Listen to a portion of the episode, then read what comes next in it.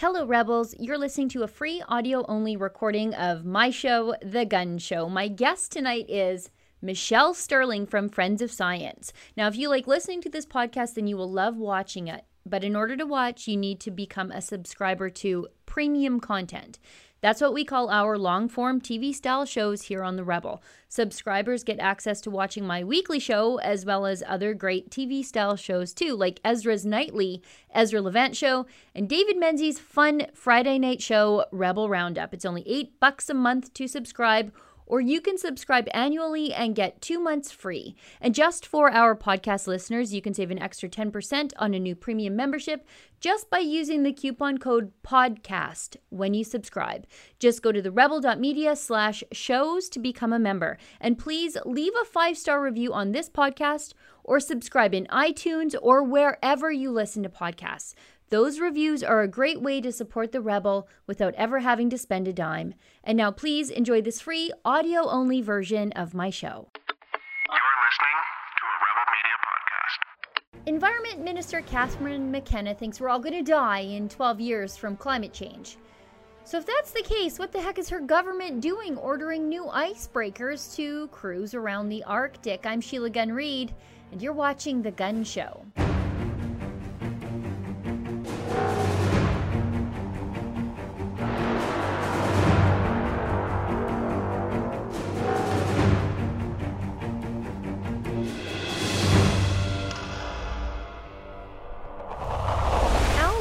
Promised us all the Arctic would be ice free already. Back in 2008, former Vice President Al Gore predicted that the Arctic would be ice free in five years from then, so 2013. Nearly two decades later, Canada is now buying more icebreakers to deal with increased Arctic ice conditions. Actually, the federal government is going on quite the little icebreaker buying spree. Late last year, it was announced that Canada would be acquiring three new, or rather new to us, used icebreakers from Norway, and then spending $600 million to retrofit those ships for Canadian conditions. Then, very recently, earlier in August, Trudeau announced that his government was opening up the search for a shipyard to build completely new icebreakers for the Canadian government. So, to recap, last year we added three more icebreakers, and now we're looking to build a series of more icebreakers, and yet Canada's Environment Minister keeps telling us that if we don't pay her carbon tax, the Arctic will be no more. Looks like even the Liberals don't believe that garbage.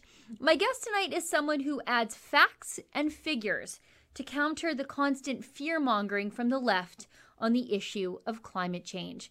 When the climate change minister is fishing off a rock in high heels with no line on the end of her rod, my guest tonight is helping crunch the numbers to tell you exactly what would happen to you and your family and your lifestyle if McKenna really got her way and phased out all those fossil fuels. Joining me in an interview we recorded earlier is my friend Michelle Stirling from Friends of Science.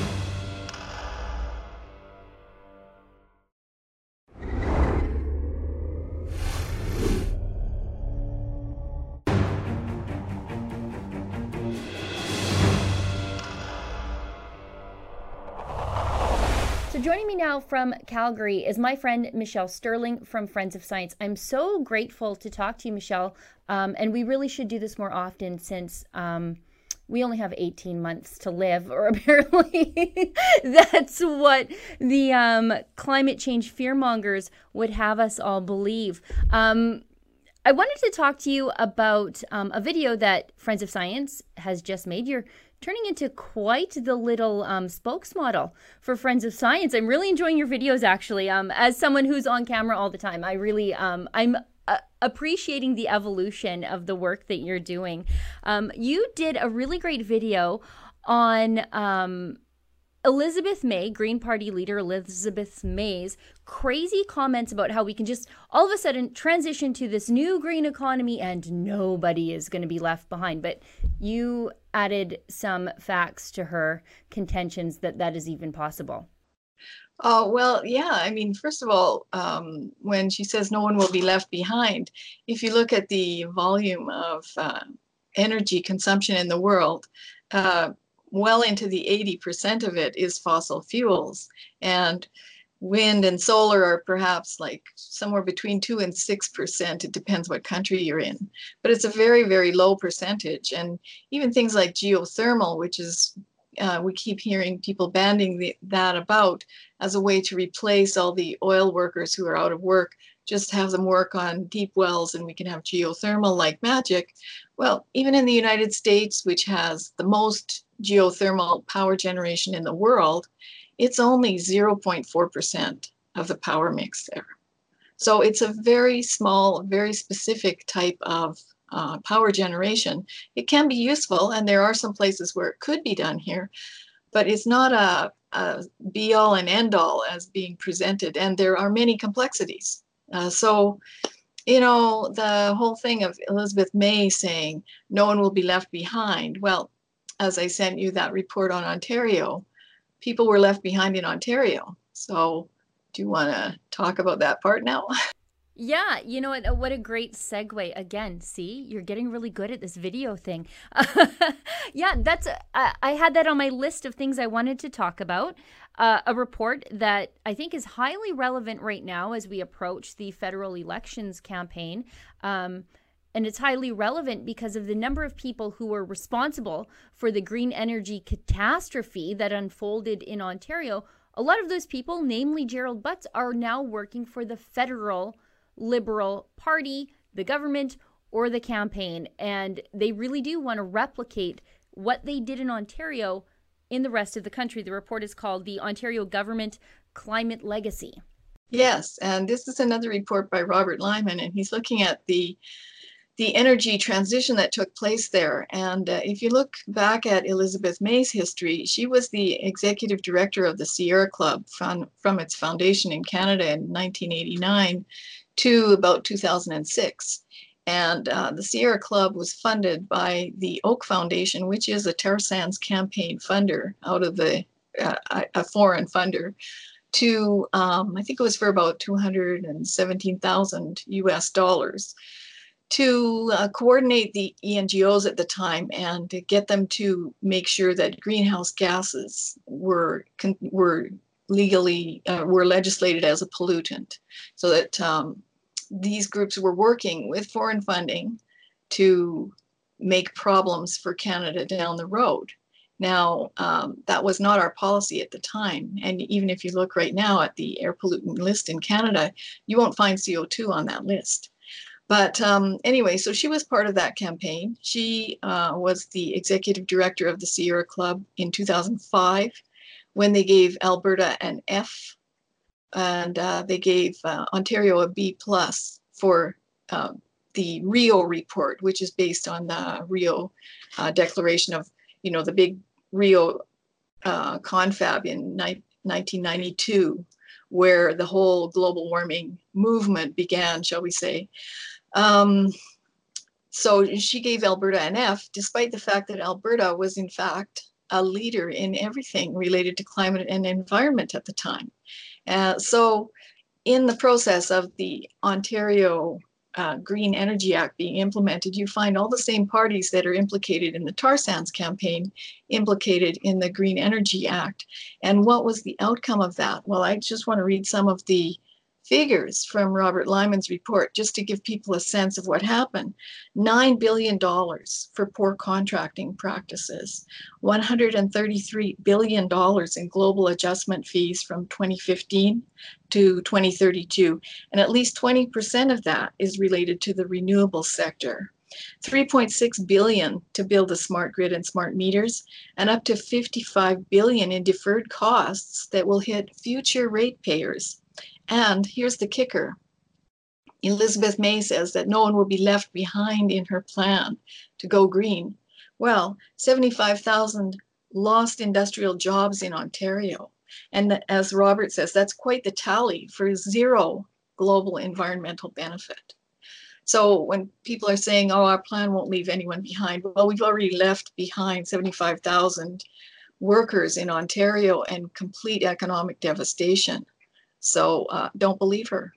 Ask her questions. You know, I think the thing that really bothers me is that I see the media letting her loop of her bloviating about how she won't leave anyone behind, going on and on. Who's asking her these hard questions? No one, not that I can see. Yeah, you know, isn't that the truth? Uh, J.J. McCullough, journalist J.J. McCullough, he often points out that Elizabeth May is held up like she's some sort of saint, that she's some sort of parliamentary procedure expert, and that she um, is this uh, benign and benevolent figure in Canadian politics. And as you rightly point out, she really isn't. She's got her hands in all of this devastation in Ontario, and she wants to replicate it nationwide. Yes, yes. And not to condemn the woman as a person, but these are no. the policies that we're addressing here. And yep. they're not founded on anything but unicorn farts and fairy dust, really. uh, no, no one is asking these hard questions. Yep. You cannot go from 2% renewables driving the world energy to 100% renewable overnight. You can't do it. You can't do it in 10 years. And actually, Robert Lyman has another report out that was published by the Global Warming Policy Foundation. It's called Transition to Reality. And he points out that all the energy transitions over time have been at least 50 to 70 years. And renewables have been um, sponsored, like subsidized now for 40 years for trillions of dollars, and they still haven't made any significant market penetration because they can't do the job.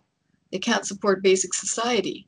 And yet we have public figures, ca- uh, candidates for office advocating for these policies, and journalists are not asking these hard questions. That's their job. Ask.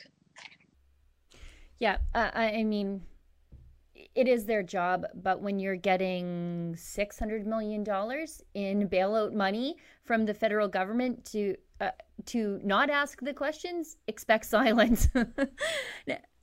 Now, I wanted to um, transition into, uh, again, another really great video that you did. I just watched it before we uh, popped on air here. And it is about the Wynes and Nicholas report um, and it that's about um, I suppose it's about uh, climate change in uh, and climate change education within the curriculum. And I found out an interesting fact: Friends of Science is somehow part of the Manitoba curriculum, and that heartens me a lot that there's still like that little bit of common sense in the public school curriculum when it comes to science and telling both sides of the story. But that wasn't Wynes and Nicola's uh, position on Friends of Science, now was it? No, no. They were quite upset to find that a so called denier organization was even mentioned.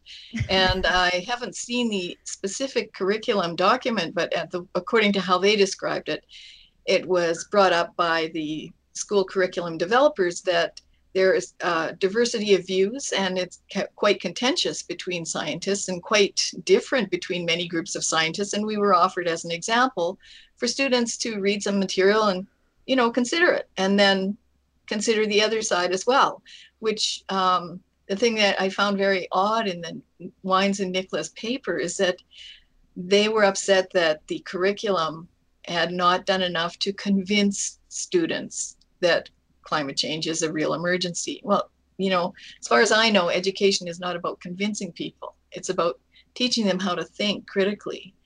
And, uh, you know, this is a, a pair of researchers who turned out a paper in 2017 that was very well publicized. You probably remember it, where you should uh, drive less, you should be vegan, yeah.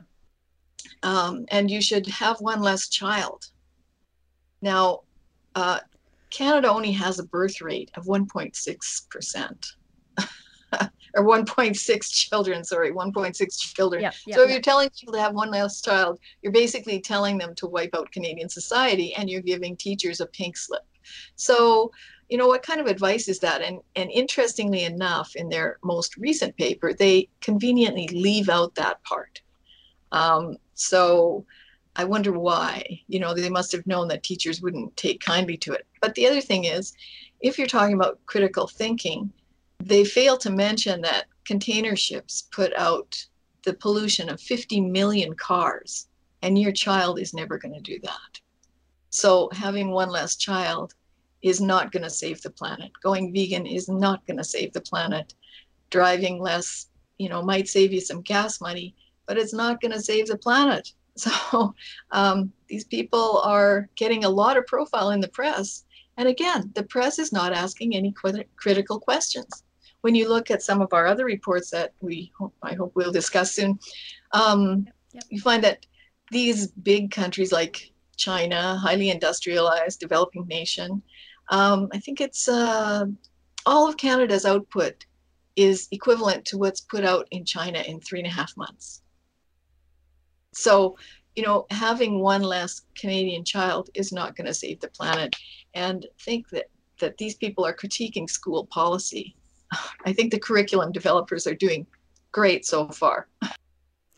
Yeah, especially in Manitoba. I'm I'm shocked. And and and I uh I I really enjoyed the title of that video. It was called Climate Diversity is Our Strength.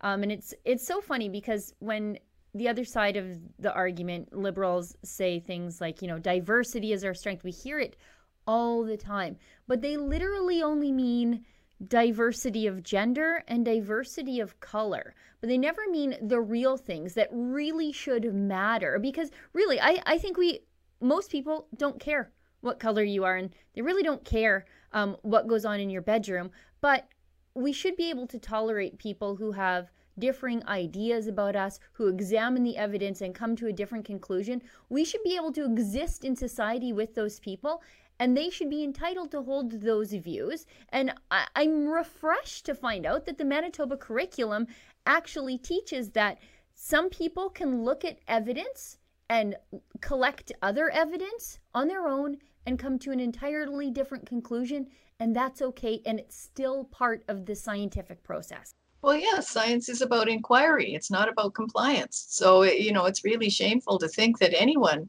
is trying to impose on teachers or curriculum developers that you should only teach one one way, one way. You know, my way is the highway. And um, you know, there are also some um, advocates in the school system. We ran into this a few years ago in Alberta, where uh, one person was advocating that not only should children not be given diverse views on climate change because it might confuse them, but also the media should not publish anything that uh, is contrary to the alleged consensus because it might confuse the public. So, you know, how stupid do they think people are? That's just absurd. And, and absurd that there's that view in schools. You know, it really, it, there really is that sort of elitist sentiment, isn't there? Um, these are the same people who want meat taxes, sugar taxes, fat taxes, salt taxes, because you and I are too stupid to listen to our doctors, listen to um, science, listen to medicine, and come to our uh, own decision about what we should eat and what we should put into our bodies. But at the same time, they're the people who are legalizing drug injection sites all over the place. but they, they want to tax my burger. they want to put vending machines in Vancouver now. The, you know, nobody wants to help these people restore their life to wholeness. Yeah. Let's just keep them on the street and drugged. You know, and it's a terrible crisis. I'm not mocking the opioid no. crisis at all. It's terrible. it's terrible, and it is affecting uh, so many families. I, I, mean, and across demographics. Um, but there's a lot. Uh, I think that's sort of the pervasive theme of uh, those who are really strongly pushing climate change. Um, and that is this idea that they need to control your life. And, you know, and it, it, it comes in many forms. It comes in, well, you should eat less meat to save the planet. You should uh, have one less child to save the planet. Meanwhile, the Canadian replacement rate for our population collapses and the healthcare system implodes on itself. Um, but no taxpayers, no taxpayers left. Um, and you see it in all sorts of things. Like I, I brought up the not eating meat, um, but it, there's also this desire to force people to get off cars for some reason. And Canada is this huge country, sparsely populated. You know, between Alberta's two largest cities, there's a three-hour drive. you know, it's it just doesn't make sense. Um, and you guys have a really great report out. Um, it's called the 85 million ton obsession, and it is uh, uh, focuses a little bit on this desire to rid society of cars instead of just, you know, like making cars better, making the technology more efficient, making the technology more affordable. No, we're just supposed to revert back 150 years and hoof it everywhere. Mm-hmm. Yeah, and a lot of these policies stem from looking at Europe, you know, where they say, oh, look at that. In Europe, you can go everywhere by train and everybody's got a high speed train. Well, look at the population distance, def, uh, density there and look at the distances there. It's, it's absurd. I mean, when you look at a city like London, it's 2,000 years old. So, of course, it's a highly densely populated area. They've built up public transportation systems and um, they lead a very different life than here. And it's also quite temperate compared to Canada. I mean, there's that book that I referred to before uh, called uh, Cold Welcome about how people who came from Europe to the New World were expecting to find the new Andalusia here, hoping and thinking that it would be the same as in nice, warm southern Spain, only to find out that it was damn cold.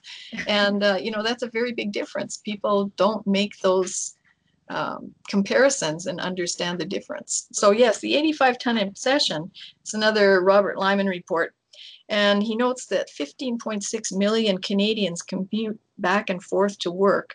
And after five decades of the government trying to get people out of their cars, the commuting by car has fallen from 80.7 to 79.5%. So, so far, we're not making big progress. But now, you know, the Trudeau government in April 2019 announced uh, new targets for 100% uh, re, uh, new vehicle sales, 100% uh, EVs, right? Zero emissions. Yeah. And they're granting all kinds of money, 2,500 to 5,000 per vehicle. But uh, you know what this does? It brings up the um, uh, carbon price equivalent to 350 to 433 dollars per ton of emissions avoided, which is many, many times, of course, the present $20 carbon tax. And people don't understand this hidden carbon tax that's happening through these various subsidies and legislation. And as we've seen in the past, you know, so after five decades of trying desperately to get people out of their cars, it's not working because we're not built for it in Canada. It's a vast place. We don't have the population density to support the idea of high speed train everywhere or buses everywhere. We just don't have it. How many people would be on your bus from where you live out in the country? Just me. yeah, I'd be you. I'd be driving you know, once a week, maybe.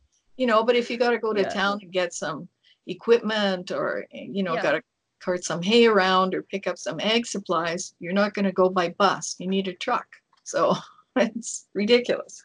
Anyway, it's a great report and it puts things in perspective on the fact that this kind of nominal, um, very expensive effort will only result in an 85 million ton reduction in greenhouse gas emissions, which is nothing in the context of the things that we've been discussing so far it seems like a lot of pain for absolutely no gain. And and and they keep doing it over and over. This okay, well, we tried it this way, we didn't see any success. Let's try it this way. We're not we don't see any success. They keep trying it. Um without like you say addressing the realities of what life is like in Canada. It's cold, it's far apart, and we're a car culture. That's okay. And if you look at much of Alberta, it's all boom towns. Either it's coal boom towns, oil boom towns, gas boom towns.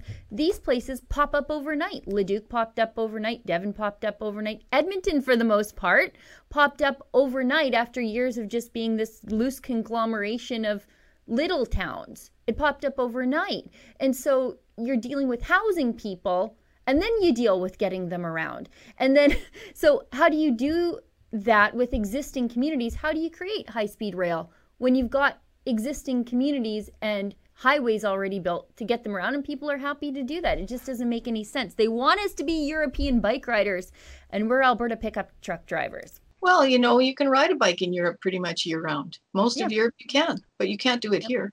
I mean, there yeah. are some hardcore people who do, but the average person cannot. It's not very safe and it's just way too cold. Um, and the the other thing to uh, think about there, um, oh, I just lost my train of thought. You were just talking about, oh, yes, when you have EVs, one thing that people have not thought about is that let's say we we have enough EVs in Alberta that now we need to set up more charging stations. Well, now we're going to have to run high power transmission lines here and there. And the thing that people hate worse than pipelines yeah. is high voltage transmission lines.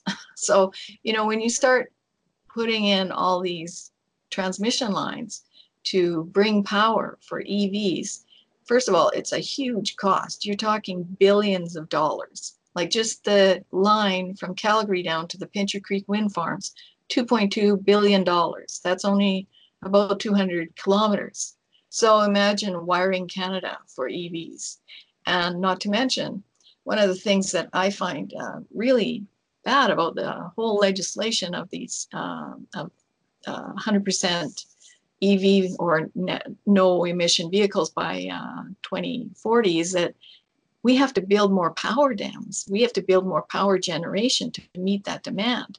And that's trillions and trillions of dollars. Those projects take decades to build. Like look at Site C Dam. That started 1988. That was when the first proposal went forward. It's still not finished. So we will not have enough power to support this grand plan of everybody driving these uh, net zero cars. And we will likely be bankrupt and in the dark. So, you know, people really have to think about this. It's a serious problem, and we are going to run into it. Well, Michelle, I want to transition now as we close up our interview um, into one of the things that's on the top of everybody's mind. It's the election, it's looming, it's coming, whether um, we're ready for it or not. And I think a lot of people are pretty ready to cast a ballot against Justin Trudeau. Um, and I wanted to talk to you a little bit about how Justin Trudeau has been publicly, I guess, pro pipeline, but um, at the same time, uh, he's choosing anti pipeline candidates, um, whether he's nominating them or selecting them or whatever the liberals are doing these days, namely uh, Steven Guilbeault. The uh, liberals actually went out and actively courted him to be a Liberal Party candidate, and he's been involved in the anti oil, anti fossil fuel movement for, I guess, the better part of two decades. Yeah, I would say easily. Um, you know, he was formerly with Greenpeace, then he was with Équiterre in in Quebec. They call him Jesus of Montreal, I guess because of his beard, um, and maybe because he's going to save the planet.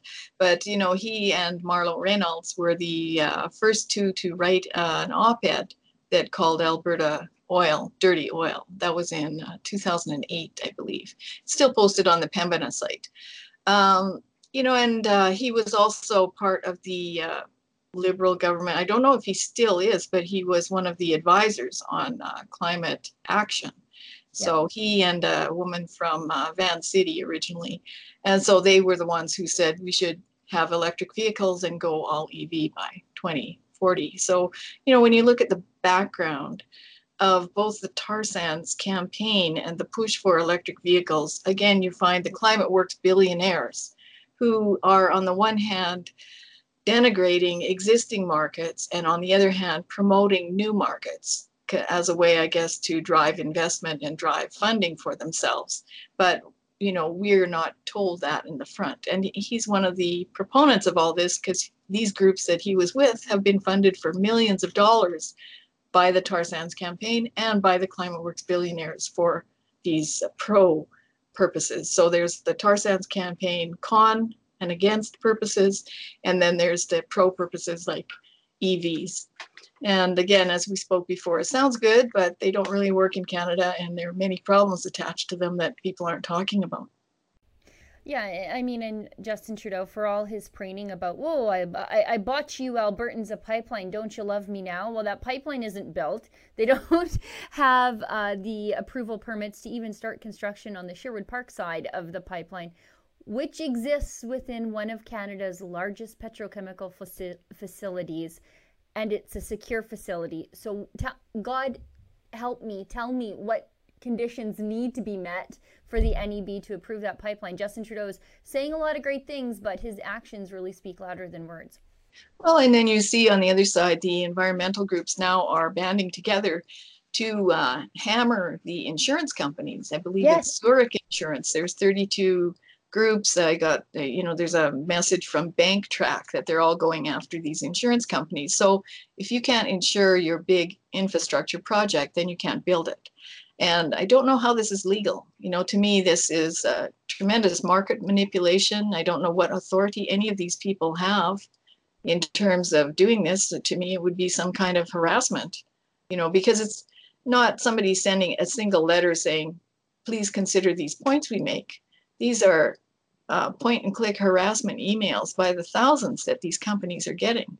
So um, you can't have an, a government legally authorize a company to be an insurance company or a pipeline builder or an oil sands developer or an infrastructure builder or a coal plant operator or natural gas plant operator, and then also allow all of these tax subsidized ENGOs to hammer and harass these companies endlessly so that they can't do their job or they just give up on the territory and say, you know what, let's go work in the middle of nowhere because they won't bother us there.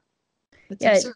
it's the mob tactics of the internet, but in real life. Um, it, it's very peculiar. It's very bizarre. Um, and I don't think we're really going to see any sort of change in these tactics, or at least a, a renouncement of these tactics until we see a change in government. Michelle, I want to thank you so much for being generous with your time Can I today. Um, one more report. of course, you can. There's one more report that Robert Lyman just did. Sure. And I think it's very important at this time that people know that, um, you know, all these countries apparently promised to meet certain targets in 2015 at the Paris conference. So every five years, they're supposed to update their targets. Well, it's almost four years now since that agreement was made, and none of the large emitting countries, the 10 large emitting countries, of which Canada is one, except the EU, which is counted as one country, will meet their emissions standard. And why will the EU meet it? Because they're suffering an industrial massacre. so um, that means that, like, if all the other countries of the world completely eliminated their emissions and indeed ceased to exist within 12 years, the two degree C target would not be met. So um, have a look at this uh, promises versus performance report. It's his latest report. And I think it helps put things in context when these ENGOs are saying, oh, we have to meet our climate targets. Nobody else in the world is meeting their climate targets. And the only one that's close to meeting it, the EU, is suffering an industrial massacre. And so that's not going to be good for them. In fact, I just saw that one of the banks in, in Germany is about to have a rout. So things are not good over there. and it's partly because of their ridiculous climate policies. So we should not follow their path. Anyway, isn't that funny how the only road to uh, success in meeting climate targets um, is completely destroying your own economy Yes. like that's that's the measure of success i mean it's just so crazy um, and our competitors are laughing all the way to Mhm. market. You know, they're just gathering up other countries to be their market share. We're supposed to be in the top six providers of oil and gas worldwide. But, um, you know, all those other competitors of ours have none of these restrictions. They've accepted and- none of these restrictions. wait, just look at the united states. They've become an exporter of oil Yeah. and gas and they remain our one and only customer. What do we think that's going to mean for us in five years? We're they're, we're not going to be needed at all and yet we can't build pipelines to get to foreign markets. It's really um it's insane it's it is insane no And- grown-up country should be doing this to themselves Right. And, and I mean, look at Europe. Where are they getting all their oil and gas and coal from? Not from us. And that's odd Yeah. because we are, you know, a former colony of theirs. We have always had trade relations. We've got La Francophonie, we've got the Commonwealth. Why wouldn't they say, welcome, come and talk with us? But they're, no, they're happy to work with Iran, with Qatar, with Russia. Something strange going on there, don't you think? It's very strange. Uh, Michelle, I want to give you a chance to let people know where they can find some of um, Friends of Science incredible, uh, just information packed reports and how they can support the work that you do. Oh, thank you. Well, these recent reports are posted on our blog, and you can find our blog through our main website, www.friendsofscience.org. So you'll find a little spot there for the blog, and um, you just have to search through it uh, to find the names. Uh, although maybe you guys can post a link or the cover of the reports, and mm-hmm. to become a member or to donate, there's also a little button on our homepage. You can donate there. And uh, we'd love to have more members, love to have donations. We run on a very small amount of money, $150,000 a year from our members. And um, we don't take government contracts. We don't have corporate donations of any denomination. And uh, so we do need your help, and we try to provide insights on climate science and energy policies. And we, we are not dogmatic. We don't want you to agree with us. We want you to think. So, and that's a dangerous thing, I guess. well, it you know, isn't that great uh, that for me when I'm reading these reports, there's not a lot of emotion in them. They're just jam packed full of information, um, which is so much the opposite of the gloom and doom, the fear and scare of the other side of the debate. It's real numbers, hard facts, and uh, real analysis of the data, which we don't get from the other side of the debate. Michelle, I want to thank you so much for coming on the show. I want to thank you for being generous with your time, and hopefully, I can check back with you in the recent future if we're all still alive. I think we will be. I think the 12 year thing is a scam, so we're going to be fine. Thank you. Yeah, you're welcome, Michelle. We'll talk again. Okay, thanks, Sheila. Bye bye.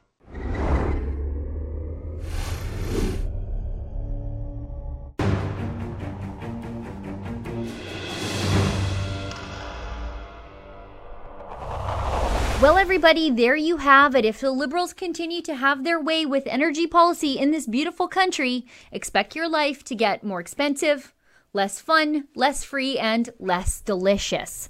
Well, everybody, that's the show for tonight. Thank you so much for tuning in. I'll see everybody back here in the same time, in the very same place next week. And remember, don't let the government tell you that you've had too much to think.